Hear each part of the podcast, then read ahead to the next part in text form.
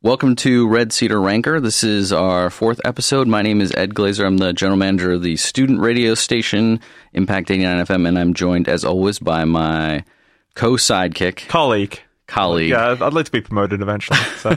well, you're doing great. We'll see. Oh. Your six month review. Welcome, Mr. Fletcher. Oh, hello, Ed. How are you? Good. Doing well. And uh, I think uh, I don't know if it's a, am allowed, but congratulations are in order. You recently uh, defended your dissertation proposal. Oh, yep, yep. The uh, successfully. yeah, thank you very much for that. Thank you. Uh, the, now it's actually doing the dissertation, uh, mm-hmm. so that'll that's just a, you know a small part of it. But yeah, we'll get we'll get yeah. there. We'll don't you have there. interns do that? no, I can't delegate the dissertation. I don't think. Uh, oh. uh, Paulette, does MSU have a policy on delegating dissertations? Do you know? I think it does. Okay. And I wouldn't advise that you do that. Okay. Thank you so much. Glad I. well, it's a good thing you checked with that. Yeah. Um, and we have a guest, uh, as we often do. This time we have we are lucky to have uh, Paulette Granberry Russell. She is the director uh, for the Office of for Inclusion and Intercultural Initiatives, and also the uh, Title IX coordinator and senior advisor to the president. So, welcome to the program. Well, thank you very much. Happy to be here. Well, it's great to have you. Yeah. And uh, Paulette, can you can you give a, an introduction to, to, to, yourself and your mm. three titles? Oh, geez, that's, uh, yes, yeah. We we can start with. Uh, Title IX coordinator. Title IX, I think, at least I hope most people understand, Title IX basically precludes discrimination on the basis of gender, particularly in this case in higher education. And uh, Title IX coordinator basically means that um, I am the institution's um, administrator over issues that impact or are related to Title IX. In this case, if we're thinking about discrimination, if we're talking about sexual harassment, if we're talking about sexual assault, those issues would fall under the review of, of my office. Mm-hmm. And then as senior advisor to the president for diversity, um, we hold as our core one of our core values inclusiveness, which basically represents uh, a diverse campus community, but also assuring that there are ways in which we can do our work to create that more inclusive living, learning, and working environment. So there's ways that um, I impact that as well. And then as director of the Office for Inclusion, uh, we have four focus areas institutional equity, which the Title IX work falls within, but broader non discrimination work, both in terms of the university's anti discrimination policy as well as state and federal non discrimination laws. Education and development that's related to ways in which we enhance diversity and inclusion at Michigan State and major university programs like the Dr. King Celebration and of course this year Project 6050, which I would be happy to talk with you a little bit about, and also so that's the community building piece. And then there's the research and assessment work that's associated with that. So that's kind of in a nutshell, all three titles. How's that? Wow. Yeah, that was, that's, that's quite I, a body I, of work. Yeah. I, I, don't know about you, but I feel lazy now. Yeah. Yeah, you should. fair, fair enough. Oh, this is off to a good start. Yeah. I like this one. Well, we usually start off with, uh, um, after introduction, a little uh, Go Green roundup of Spartan news, and I think uh, the big the big news of the day probably uh, is the the billion and a half. How do you say it one and a half be said? Like uh, Doctor Evil in the Austin Powers movies. Uh, I, I, feel like one point billion, billion yeah, yes. dollar fundraising campaign announced recently, and that is a huge undertaking for the university. Quite exciting.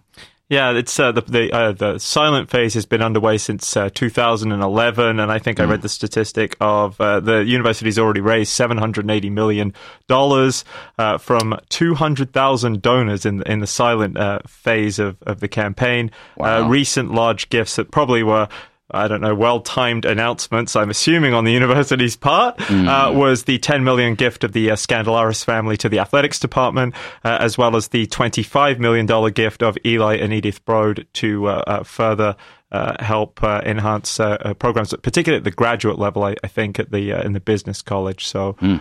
Paulette, have you been doing fundraising? Have you well, been? we, we do our best to help the university in this effort, but I think, you know, one of the uh, specific goals associated with the capital campaign is ways in which we can increase endowments for student scholarships. So I think to the extent that um, that is one of our primary goals as a result of this work. I think that's a fabulous thing. The cost of higher education for some students seems extremely difficult in terms of a hurdle to overcome. So the more we can get uh, alums and others who are true Spartans to give in support of our students, that's what we hope to see happen as a result of all of this. Sure. But other, other, you know, just for listeners who, who often like, I think wonder, how does fundraising actually work? What, what are the mm. mechanics? What are the mechanics? So, pretend I'm a donor. What, what do you say? Do you, do you, you know, try and woo me? Do you try and find something that's in my interest? Or do you just, you know, pull it artful Dodger style in Charles Dickens and grab my, grab my wallet and then well, leave? a lot of it depends on the individual. Mm-hmm. I mean, I think in this case, what I would do with you, Stefan, is kind of cultivate you for the long term because as a person who's completing their I'm not sure how deep your pockets are. Yep, that grad assistant stipend is not hefty, I'll That's tell right. you. But what I would want to make sure is I'm cultivating you for the future is make sure that you understand and value the work of Michigan State, which I know that you do. And then, of course, what I would hope is that over time, as you start your giving now, that towards the future, I'm creating that kind of affinity that you have to your institution. And I know you already have that. And then, you know, over the future, I may then ask you, tell me a little bit about uh, your interest in Michigan State and what is it about Michigan State that you particularly valued? And if you were to say to me, well, my particular, uh, what I value the most from Michigan State is the way in which we incorporated diversity in the work that we did. And then I would say, tell me a little bit more about that. And then I, I, you know, I identify okay. where your particular interest is because for me, in, in the line of work that I'm responsible for at Michigan State, I want to identify donors that hold those same values. And, and I think for the most part, Spartans do. Mm-hmm. You know, they understand the values of the institution. They understand the values of being in a diverse campus environment. And hopefully from that, I might say, well, are you interested in student uh, support? For example, through scholarships, and you'd say yes. Well, you know what? We may have an endowment that is of particular interest to you, Stefan. Mm. And then I'd go from there. Mm-hmm. Oh. Do you have a blank check that you could bring uh, or leave with us today? Here, that yes. Yeah, I do have blank checks available, and they remain blank because of a lack of funding in the account to which right. they're associated. All right. Good thing but does, that, does that kind of help, though? Does it? Are you encouraged? Are you I'm inclined enc- to give? I'm encouraged mm. to provide whatever is in my wallet uh, right now. Uh, mm. Uh, which Paulette, I, I, mean, it's certainly you know finding things that are in my interest. You know, like you said, yeah. diversity, or, or particularly in my case would be graduate students and, right. and graduate uh, and professional student development. That would be certainly a way of, of looking at it. Yeah, so. I mean, I started giving as soon as I graduated from Michigan State, and you know, I had a student call me, and this was a very long time ago now, but they they asked me would I be willing to give, and the one thing that I recognized, I was first generation at Michigan State, and the impact that Michigan State had on my life I was the first in my family to go. I understood the value. I understood the opportunities that were presented to me. And Michigan State offered that to me. Mm-hmm. And I felt it was very important, even though if one were to go back and look at my giving history, they'd find I started at $5. Mm-hmm. Those, you know, over time, that $5 has increased. Right. And then when I uh, started at Michigan State almost 16 years ago, then I was in a much better position to give more. And one of the things that um, through our office we endowed the Dr. Martin Luther King Scholarship. And and again, it's intended to support students who represent the legacy and do you know and have continued in that frame of of work. And mm-hmm. so it's creating those opportunities. And and for someone like myself, it was what did MSU do for me? It opened my life. It opened up the world to me. So why wouldn't I give? Mm-hmm. I think if you're not careful, they're going to add a fourth title. You're going to get some sort of assistant vice president or vice presidentship of of development. development. Yeah. I, I yeah. think that's in other duties as a sign. Oh, that's already included in there. yes. All right. Well, if I had my wallet on me, I would give. Thank you. But fantastic. Where, do you know where your wallet is? Um, that's worrying. Hmm. It's actually it's actually in my pocket. Okay, right. great. Well, yeah. So that's outstanding. Um, I I think it's going to be interesting. Although I feel like it's a little bit of a cheat to have already raised about half of your target donation before you announce the campaign. But I mean, I think that's not the worst kind of cheat I've ever heard. I don't know. That's right. That's a lot of money to raise over time, mm-hmm. and you it, it's not going to happen overnight. And so, to the extent that you start your work early, mm-hmm. it's not a bad thing. Mm-hmm. Not a bad thing. Yeah, that that can be a core institutional value instead Well- of procrastinating. that would be a good. Getting your homework done early. Yeah. Uh, yeah. I'm just thinking of some of the students I've worked with over the years, and yeah, what a good. That's a good value that we should instill. preparation. Money management. There you go. Yeah. Yeah, where's the home ec courses? Those are the ones I needed. I don't know. I mean, uh, uh, I'll go from the, the sublime, as it were, to the uh, uh, a story that I found uh, slightly ridiculous, and that is the this this uh, uh, obviously big win for, for Michigan State at the weekend over the University of Michigan, 35-11 in football. But uh, Brady Hoke having to come out and apologize uh, to Michigan State, to Mark Dantonio, uh, for uh, his players planting a stake in the Spartan Stadium turf at the 35-yard line uh, before the game. The stake was supposed to be some sort of motivational symbol for his players. His players then took the motivational symbol uh, out to the field and uh, apparently uh, uh, put it into the turf. Uh, uh, certain, uh, I think, our uh, athletics uh, department, certainly Coach Dantonio and the players, took uh, umbrage to that uh, and. It's being uh, kind of alluded to as the reason why we, you know, went for a touchdown in the closing minutes of the game, as opposed to running out the clock. Uh, uh, the quote uh, from from Coach Dantonio: "We try to handle ourselves with composure. That doesn't come from a coach; it comes from the program. Throwing the stake down in our backyard out here and coming out there like they're all that. That got shoved up. Dot dot dot. It got shoved in the last minute and a half. so uh, my questions are: one, uh, a tent stake? I don't, I don't know. About, uh, I- maybe that holds some sort of motivational value for, for, for them. I, I don't know. Yeah, when you first brought up the, the news item, I, I literally thought you meant uh, like a filet mignon. Someone had gone to Outback Steakhouse. Yeah, Yeah, I thought no. what an odd motivational.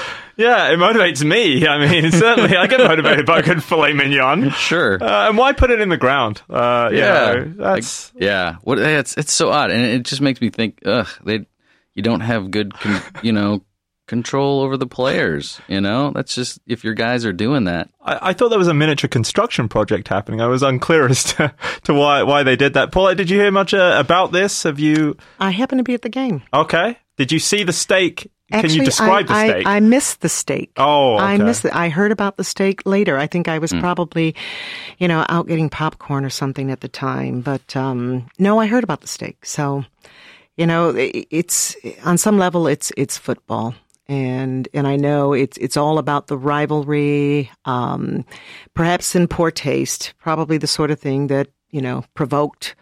In this case, I think some consternation on the part of the coach and others, but you know, I, I gotta admit, I, I did miss that part. I, I missed that part. So Yeah, I don't think anyone. Well, uh, you just like to see that Michigan State has uh, the classier program, as it were. we won. We won, and it, it felt good to be there. It was a beautiful day. It was a great evening, and you know, we won. So yay, go green. There you go. Go white. So, do you want to get into some of your questions for? Sure. Well, Paulette, we we wanted to kind of invite you here uh, primarily to talk about the "It's on Us" campaign uh, uh, that Michigan State is uh, is a part of. And for, for those who, who are kind of unaware of, of, of the campaign, uh, can you tell us how it started and, and give us some background on it? Well, I think um, for most of us in higher education, there's uh, a growing appreciation and I think certainly a recognition that uh, there's an expectation that higher ed do more to address issues of campus sexual assault and sexual assault that impacts our students. And so the It's On Us campaign grew out of a White House task force report about a year ago um, that basically identified a, a set of expectations on the part of higher ed to address sexual assault, not only in terms of how we investigate them and respond to them, but ways that we can prevent and educate. And the It's On Us was a public awareness campaign uh, from the White House that basically not only talks about ways in which we can prevent this, but also acknowledge the role that men can play in preventing and um, responding to situations that might pose an opportunity for a sexual assault to happen. So we talk about bystander intervention, and I think it's on us is intended to raise not only the awareness of sexual assault, but ways in which we can step in appropriately to intervene and prevent. And uh, you know, Ed and I have had uh, a couple of student leaders uh, Mm-hmm. uh, on the show. uh, uh, the ASMSU president, uh, yes. James Conwell, and, yep. and the two uh, uh, two of the, the Greek leaders from the Panhellenic and Interfraternity Councils. And how are students being asked to kind of participate in the campaign? Well, as I understand it, um, the White House has reached out to uh, student organizations across the country. And because, quite frankly, I think the view is that to the extent that students can help one either spread the word, but also shift and help shape a culture on this campus that basically says, you know, it's not um, okay for sexual assault to happen. There are ways that we can intervene and be supportive of uh, our brothers and sisters out there that may become victims of sexual assault. And why not students? I think to the extent that, um, you know, when we look at our campus, what, close to 50,000 students yep. uh, that, that make up Michigan State, um, and understand that they have a responsibility in this context. And that students, I think, are far better at talking to each other than an administrator might be. You know, even the Title IX coordinator is as good as we think we are and as good as I think the staff within our office are, as well as those uh, who are members of the sexual assault programs and, and other staff here. Um, it is students that I think can have a more direct impact on students. Mm-hmm. And so it's, it's, it's inviting them to engage and ways in which they can help each other better understand the issues associated with it. So when they say it's on us, it's on us. Mm-hmm. Now, you know, one other thing I, I do want to um, uh, talk about is prior to the It's On Us campaign, mm-hmm. uh, Michigan State had its own campaign, the There's No Excuse for Sexual Assault. Mm-hmm. And um, so there's there's quite a bit of, of ways in which I think the It's On Us complements the There's No Excuse. So we often say there's no excuse for sexual assault, it's on us. Mm-hmm. mm-hmm. It's on us, there's no excuse for sexual assault. So, I, you know, it, it, it, both of them blend very nicely, I think. And was the origin for the No Excuse campaign uh, sort of jumping on top of that? Um, the the white or the task force that came out of the White House? No, our our campaign actually began even before the the, the White House task force. So okay. we began our campaign almost three years ago, mm.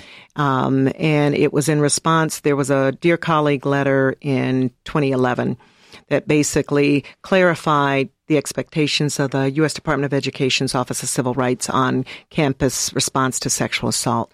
And it was felt at that time that it's, it's not only part of our responsibility to investigate these, but also to educate so that students as well as others on campus better understand what sexual assault is, uh, ways in which we can better respond and, and educate.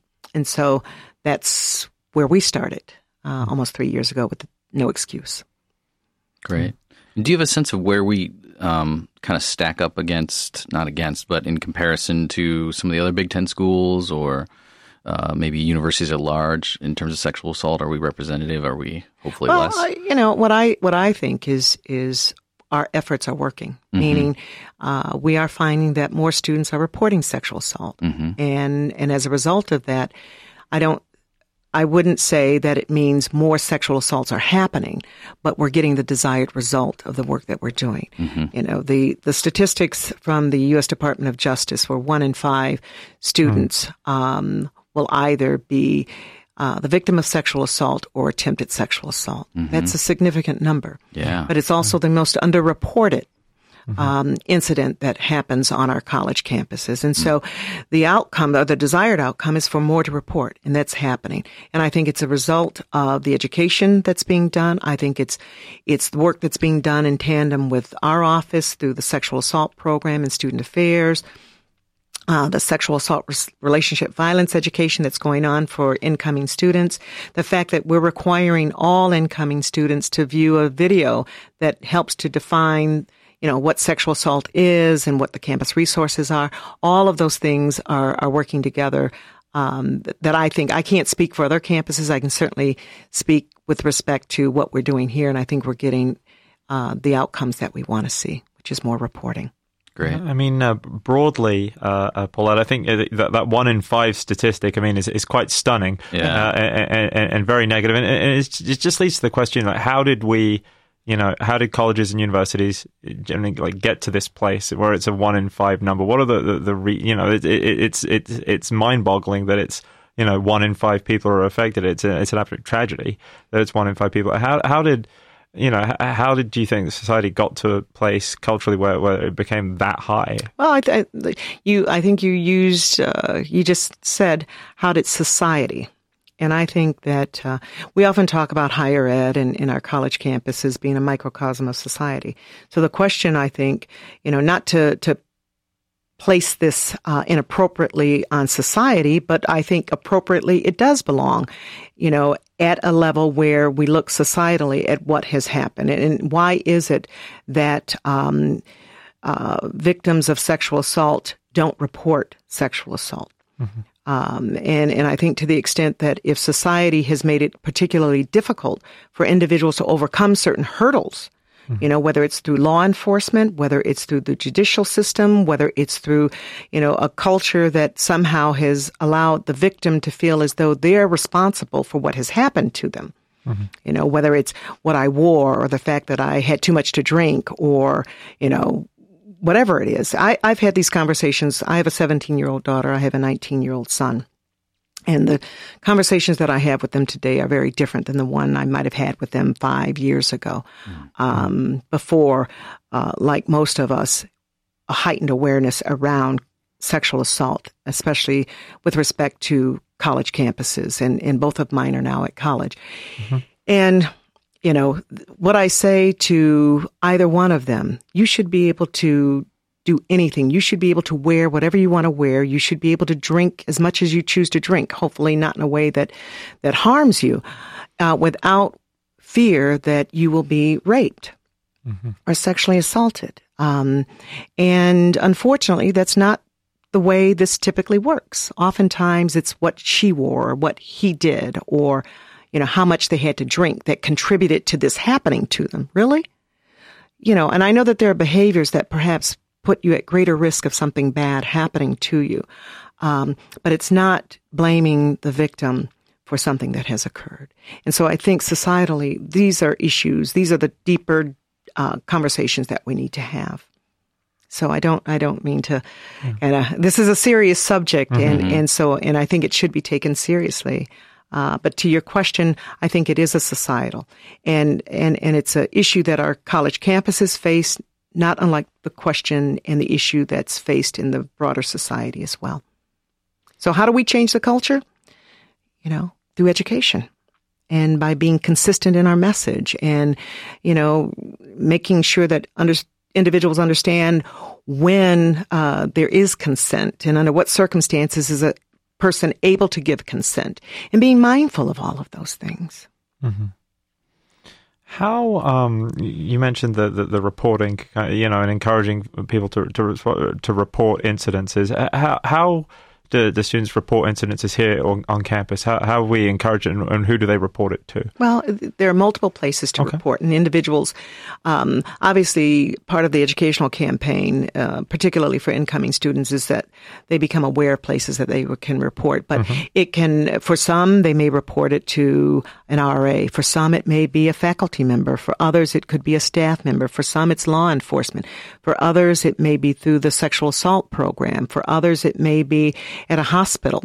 Um, if they believe that um, they've been the victim of a sexual assault, um, if they are the victim of a sexual assault, and and sometimes it's um, it can be multiple places that an, an, individual might go. They may start with the police, and then they may report it also to um, the sexual assault counselor, mm-hmm. Um, because if it happens and it involves a MSU student uh, the expectation is, especially uh, for staff and faculty, that they understand that they are what we call mandatory reporters. Mm. And so um, they will report that to the MSU police and to the Office for Inclusion, our office.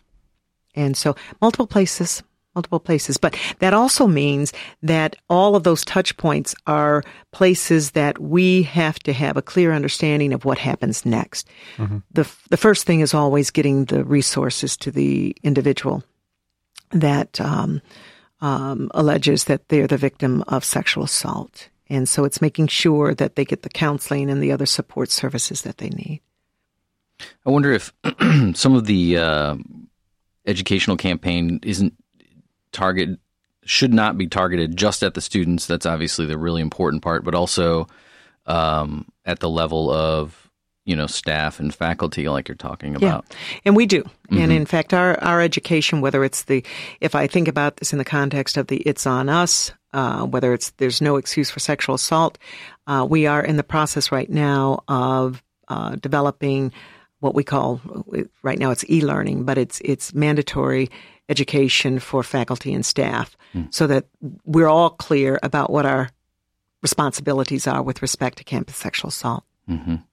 So it's it's it's clear that um, uh, whether it's because I'm a mandatory reporter or I may not be clear about what consent means, I may not understand what incapacitation is, I may not be real clear about where the campus resources are, um, in ways in which I can show empathy um, to an individual who's a victim of sexual assault. All of those things will be incorporated in the the education that we're going to be doing campus wide. Great.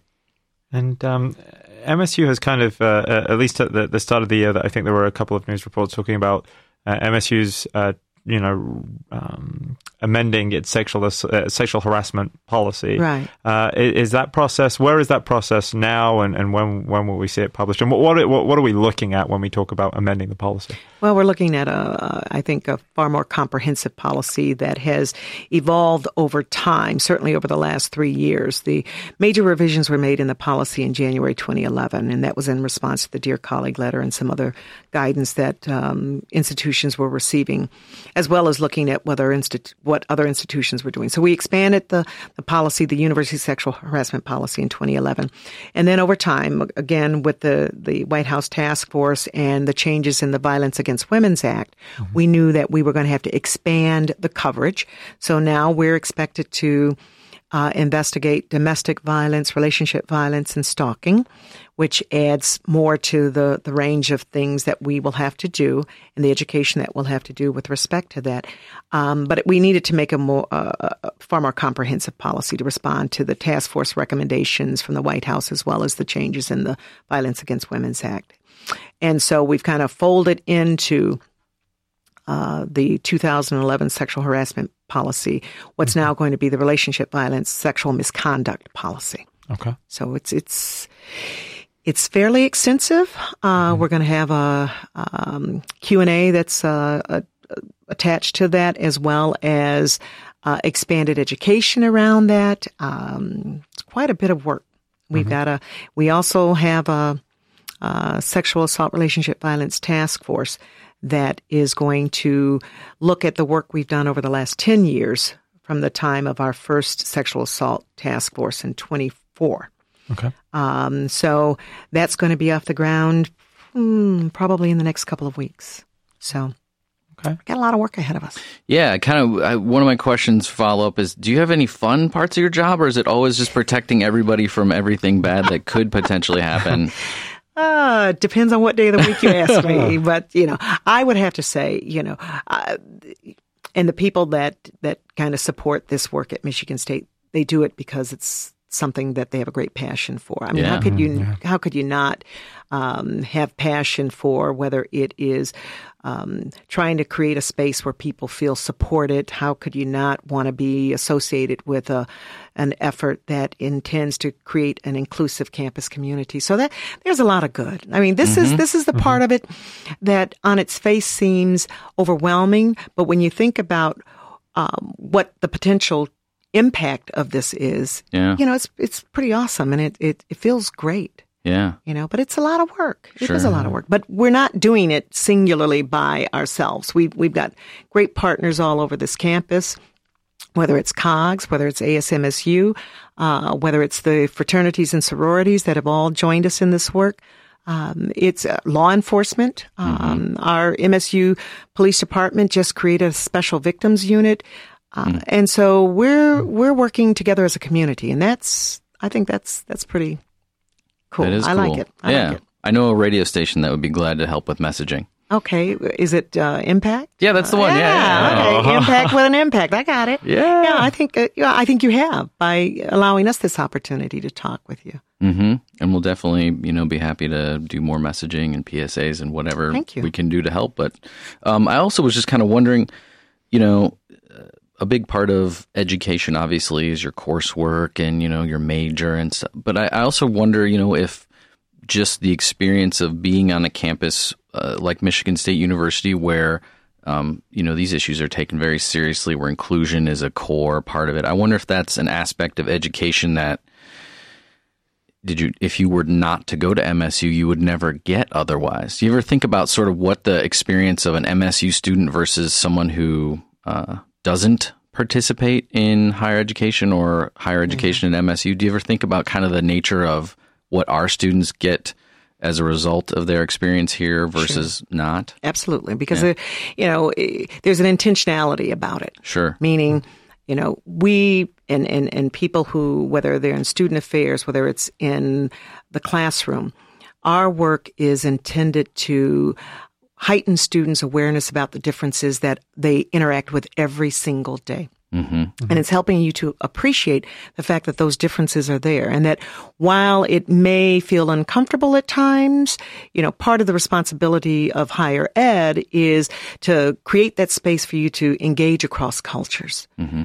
And so when I say there's an intentionality about that within higher ed, that's true because this is something that individuals are thinking about every single day.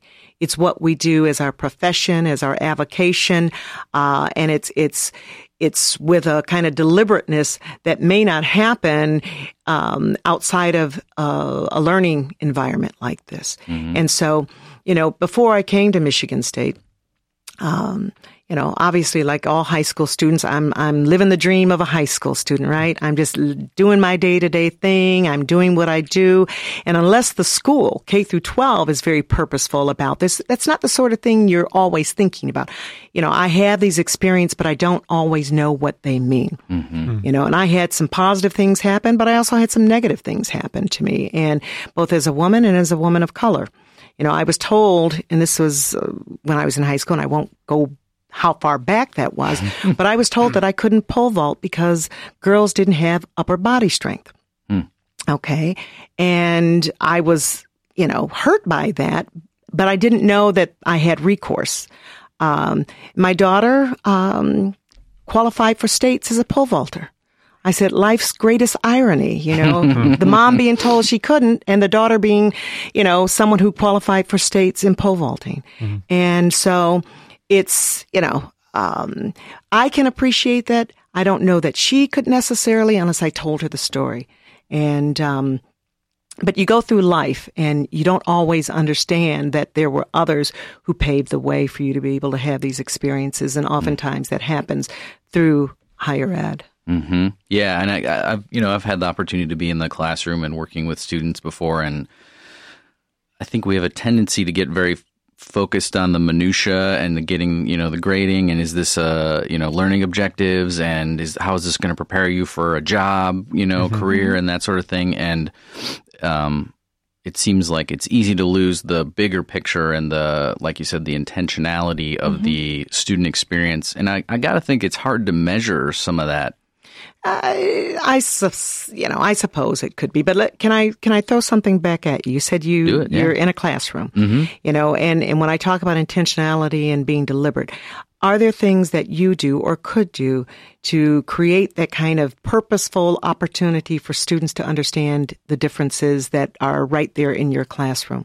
Are there things that you do to kind of create? I'm not putting you on the spot, but mm-hmm. I could. I, you know, I could ask you to answer the question, but it's turned into a reverse interview. I know, I know. Like, but what sort of things? Now? Yeah, yeah. It's Why like is Ed sweating? Yeah, it's like yeah, I see that beating right there on your forehead.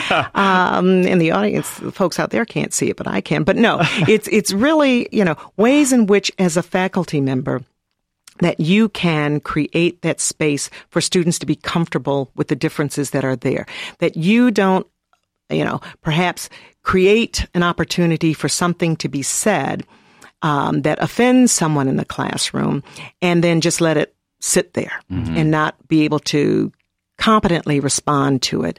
Um, how do you create diverse teams so that, you know, whether I'm an international student, um, who is not particularly comfortable, um, in the absence of someone creating that comfortable space for me, um, how do you how do you create um, uh, a way of of U.S. students understanding, you know, how important it is for them to reach across cultures and interact with international students. I mean, that's when I talk about the intentionality. That's what this I think should be about. Mm-hmm. Does, so, does he? Uh, does the kind of education work that, that or um, helping to develop a, or understanding among international students does that differ slightly than what domestic students need on, on issues like sexual assault? Or sure, it does. I think um, you know, sexual assault and and culture and and ways in which one might react respond, report are going to be very different. And I think what we have to do is recognize that um, and also address those concerns because within some cultures, talking outside of culture is not the sort of thing that's going to happen. Um, so fear of police is also a concern. Mm-hmm. So if you if, if, if within the culture that you um, have come out of, police are not necessarily regarded as a friend. And that can be both as a U.S. citizen or someone that comes from uh, another country where law enforcement is viewed very differently. Mm-hmm. How do you create um, an opportunity for those individuals to understand that at least here at Michigan State, um, there is a kind of understanding and education that we've done to sensitize our law enforcement on what it means to reach across cultures and allow them um, to understand that this is not something you should fear. But yes, culture does impact um, how we educate, respect, respond, prevent mm-hmm. sexual assault. You're um you're you're kind of the the, the role of uh, the police as, a, as an authority kind of mm-hmm. element of things kind of leads me on to, to one uh, question that, that, that I did have for you, which is there is a is a consistent kind of undertone of the conversation about the role of the federal government or, or the role of different you know the the complexities of federal guidance, uh, and then also you have on the other side uh, the you know uh, Senator McCaskill from right. Missouri and, and her survey that she sent to uh, I think 404 uh, yeah. different colleges and universities. Uh, you know, do, do you have any kind of you know, reaction to, to, to the to federal involvement? Is it confusing sometimes? Is it helpful? Is it not helpful? Well, I guess I'm at a point now where it just is. Okay. I mean, it's just a fact. it's just existing. It, it, it's there. Yeah. yeah. And, yeah. and I think on some levels, uh, the clarity is important. Mm-hmm. Uh, I think there was a lack of clarity early on in um, this work. Uh, I, you know, when I think back in the, the 90s when, you know, the sexual harassment law was evolving and some of the guidance from the feds were there, but it was never as explicit as it is now. Mm-hmm. And that's important because if you're held accountable to a set of regulations, it's, it's helpful if it's clear. Um, we may differ on that. I, I may, you know, as I look back over the years that I've been here, I felt that, uh, the federal guidance on this was not as explicit as it is now. And I think just time and experience has allowed, and case law has allowed that clarity to evolve. And so, we're at a point now where there's expectations, there are mandates, there are recommendations. Um, we have institutions all over the country that are doing a range of things to be responsive to the guidance, and we're no different, and we're going to do what we need to do. Um, Paulette, one, uh, I, I, guess is um, uh, kind of, uh, you know, I'd be remiss if I, I, didn't ask this. Obviously, in, in May, uh, the Office of Civil Rights did come up with a list of universities that they were kind of working with to, to, to kind of uh, investigate, uh, as it were, so some of the, the, the, handling of Title IX cases. And, and, Michigan State was, was listed. And you, you can correct me in terms of the, the, the provisions that Michigan State was on that list of, I think, 60 plus Well, we're at 85, I think. 85 now, yeah. Okay. A little over 80. Is, is that process still an ongoing process, or, or, where are we in terms of? We still haven't heard anything yet. Okay. So mm. we're waiting. Okay. Yeah, Yeah, it makes you wonder what the criterion were because there's an awful lot of universities and colleges that could have been included.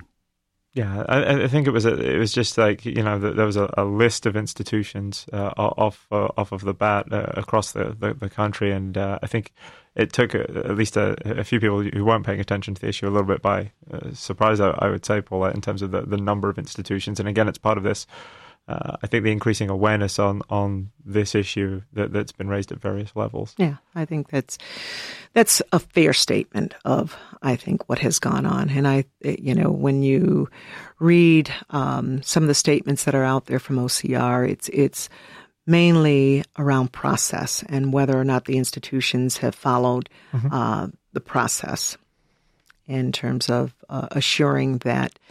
Um, whether it is investigating, whether it's the timeliness of those investigations, whether it's the ways in which we're interacting with law enforcement. Um, it's a whole range of things that I think if you go back and look at the Dear Colleague letter, mm-hmm. uh, 16 pages worth of mm. letter. Oh, um, wow. That is yeah. a long. yeah. so, you know, you, it, it's both from reporting to investigating to education to uh, collaborations uh, to campus resources. It's a broad range of things that are a part of that letter. And so um, we're all under that kind of scrutiny now. Oh, go ahead. No, no, after you. I was. Oh, thank you. Uh, so, uh, you know, if, if you look five years down the road, Paulette, or, or, or, ten years, or you know, further down the road, where, where would you hope Michigan State University is on, on, on this issue? Is it is it you know that you have the increased reporting in place? Are there are there other specific goals, as it were, in mind, or or you know? Well, I, I, think ultimately what you want, and, and we are seeing that from some of the data that we're getting from students, is a heightened awareness around what sexual assault is, um, a heightened awareness around uh, the campus resources, um, a feeling of safety. And, and I think that's particularly important. Trusting a process.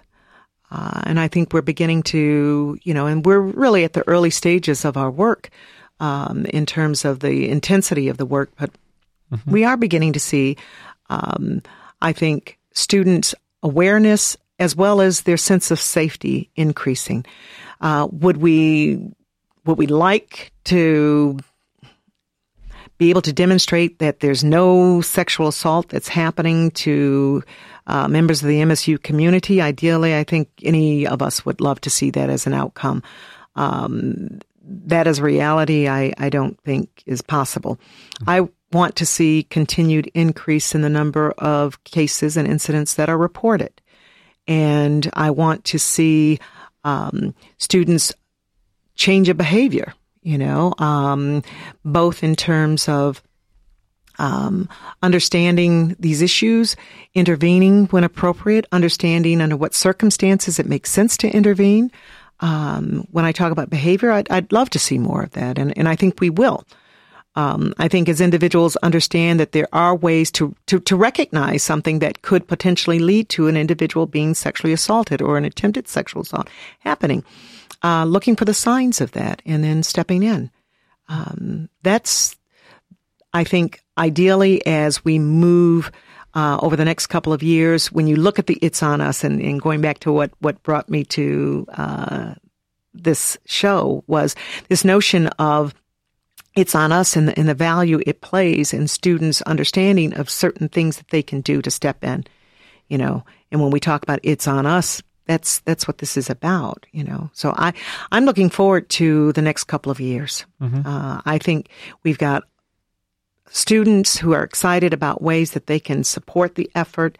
Uh, we've got students who have a voice, um, whether it's because of their own experiences as sexual assault victims, but also allies in in assuring that uh, members of the community understand what we can do differently. And I'm, you know, I'm the forever optimist.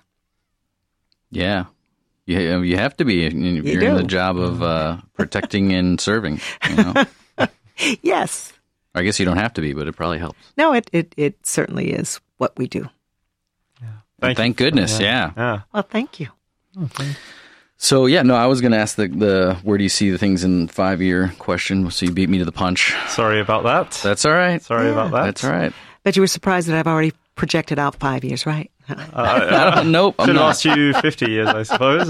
yeah, you you got you know ten job and uh, I, I, expect nothing less. Yeah, and and that next generation of folks who want to do this work, I'm I'm looking for them. So, you know, send them in my direction, and and we'll develop their talents, and and then they can step in, and you can interview them in five years. All right. All right. Fair enough. Well, you uh, you know that probably will lead us on to the, the, the kind of uh, uh, go uh, go white segment where we talk about uh, events or, or, or, things of interest. And you mentioned, and I always get the numbers the wrong way around. 60-50. Uh, yeah, exactly. Yeah. Well, talk to us about the the, the 60-50 initiative. You. Yeah, yeah. Okay, Project 60-50. The, you know what? 2014 represents the 60th anniversary of the Brown v. Board of Education decision by the Supreme Court dismantling discrimination in higher ed or in in education, public education education, mm-hmm. not just higher ed, and the 50th anniversary of the signing of the 64 Civil Rights Act. And so, mm. almost three years ago, um, a couple of individuals, including uh, John Beck and Nick McCurrow from um, the College of Law and the School of Human Resource and Labor Relations, approached our office and said, you know, 2014 represents, you know, significant anniversaries of, and I just mentioned what those two words, and the view was that maybe there's something big MSU can do to not only celebrate history, but also to educate and engage the campus community and maybe even the broader community around what are uh, civil rights issues and, and human rights issues today. I thought it was a great idea and it took off. And since uh, the launching of the campaign or the project in 2014, January 2014, on the on the King holiday, we've had over 150 conversations. So this is facilitated conversations on civil and human rights, and um, which have, when I say 150 conversations, but those 150 conversations have impacted. Um, thousands of individuals, both on campus and beyond. One book, one community this year. When you look at uh, whether it was John Lewis, Michele Norris, um, you know, and, and Ryan Coogler, uh, Fruitvale Station, and John Lewis's book, March One, and Michele Norris's The Grace of Silence. All of those issues touch on civil and human rights issues. And um, so it's ways that we've partnered um, both within the campus community, but more broadly. Folks are loving this. Uh, that was one of those things that we kind of thought might happen, but we've been overwhelmed by the response to these opportunities to talk about what are continuing civil and human rights issues today. Human trafficking being one of those, mm-hmm. elder mm-hmm. rights, marriage equality, environmental justice, educational equity, um, just a just a broad range cool. of things that people want to talk about. That's great. Yeah, we love it. This is one of those good things. You were asking me about the mm-hmm. the, the, the, positive and great and wonderful things. This this represents in, in balance. It it has allowed us not only to kind of continue this conversation about whether or not um, gender equity and and sexual assault falling into that category, um, but also the broader range of things. And and students have been fabulous. I mean, mm-hmm. I I'm mm-hmm. always so impressed by students anyway, but I'm particularly impressed by the issues that they've raised. We've had high school students um, who wanted to partner with us on issues around gender bias. Mm. Um, a group of uh, four young women uh, from one of our local school districts came to visit. We were having a barbecue, and it was a, a way of, you know, it was a way of talking about some other things related to 6050 and they came and they wanted to talk about gender equity and, and what they call boys will be boys. And it's getting at issues of ways in which boys and men can be allies and supporters of girls and, and women. Mm-hmm. And I was just delighted by that. And, and I've had students want to talk about, you know, trans rights. Mm-hmm. Um, you know, these issues of, of environmental uh, justice in brownfields and in um, urban gardens and water rights, and it, it just goes on. You know, mm-hmm. students are amazing. They I love are. it. So many I diverse interests. Yeah, yes. so many diverse interests, oh, yeah. and so passionate about so many different things. Yeah. yeah, yeah. and they just bring the rest of us along. Mm-hmm. And mm-hmm. so, you know, I'm I'm going for the ride with them. So whatever it is that, that students find as important civil and human rights issues, we want to create the space if we can. And they're creating their own space. So if you, if you go over to Mosaic um, in the Student Union and look at the exhibit, they're the Project 6050 exhibit. We ask them, who are your leaders? Who do you see as today's leaders around these issues? And what are the issues you want to talk about? And just l- let it go. And uh, conversations have a way of taking off. Mm-hmm. Just create the space for it. Mm-hmm. Where can uh, where can uh, individuals uh, find uh, kind of more information about upcoming uh, uh, conversations or, or events, Paulette? Just Google Project 6050, whether it's in the MSU search engine or just generally, or inclusion, if www.inclusion.msu.edu. That'll get you to all the information that you need. All right. Fantastic. Well, thank you so much for coming on and visiting with us. It's a, a, woman of many titles because she's doing a lot for the university. We're very lucky to have her uh, not thank only you. at the university, but here in our studios at the Impact. Uh, Paulette Granberry Russell, thank you so much for being with us here on Red Cedar Ranker. My pleasure. Go green. Go white. Yeah.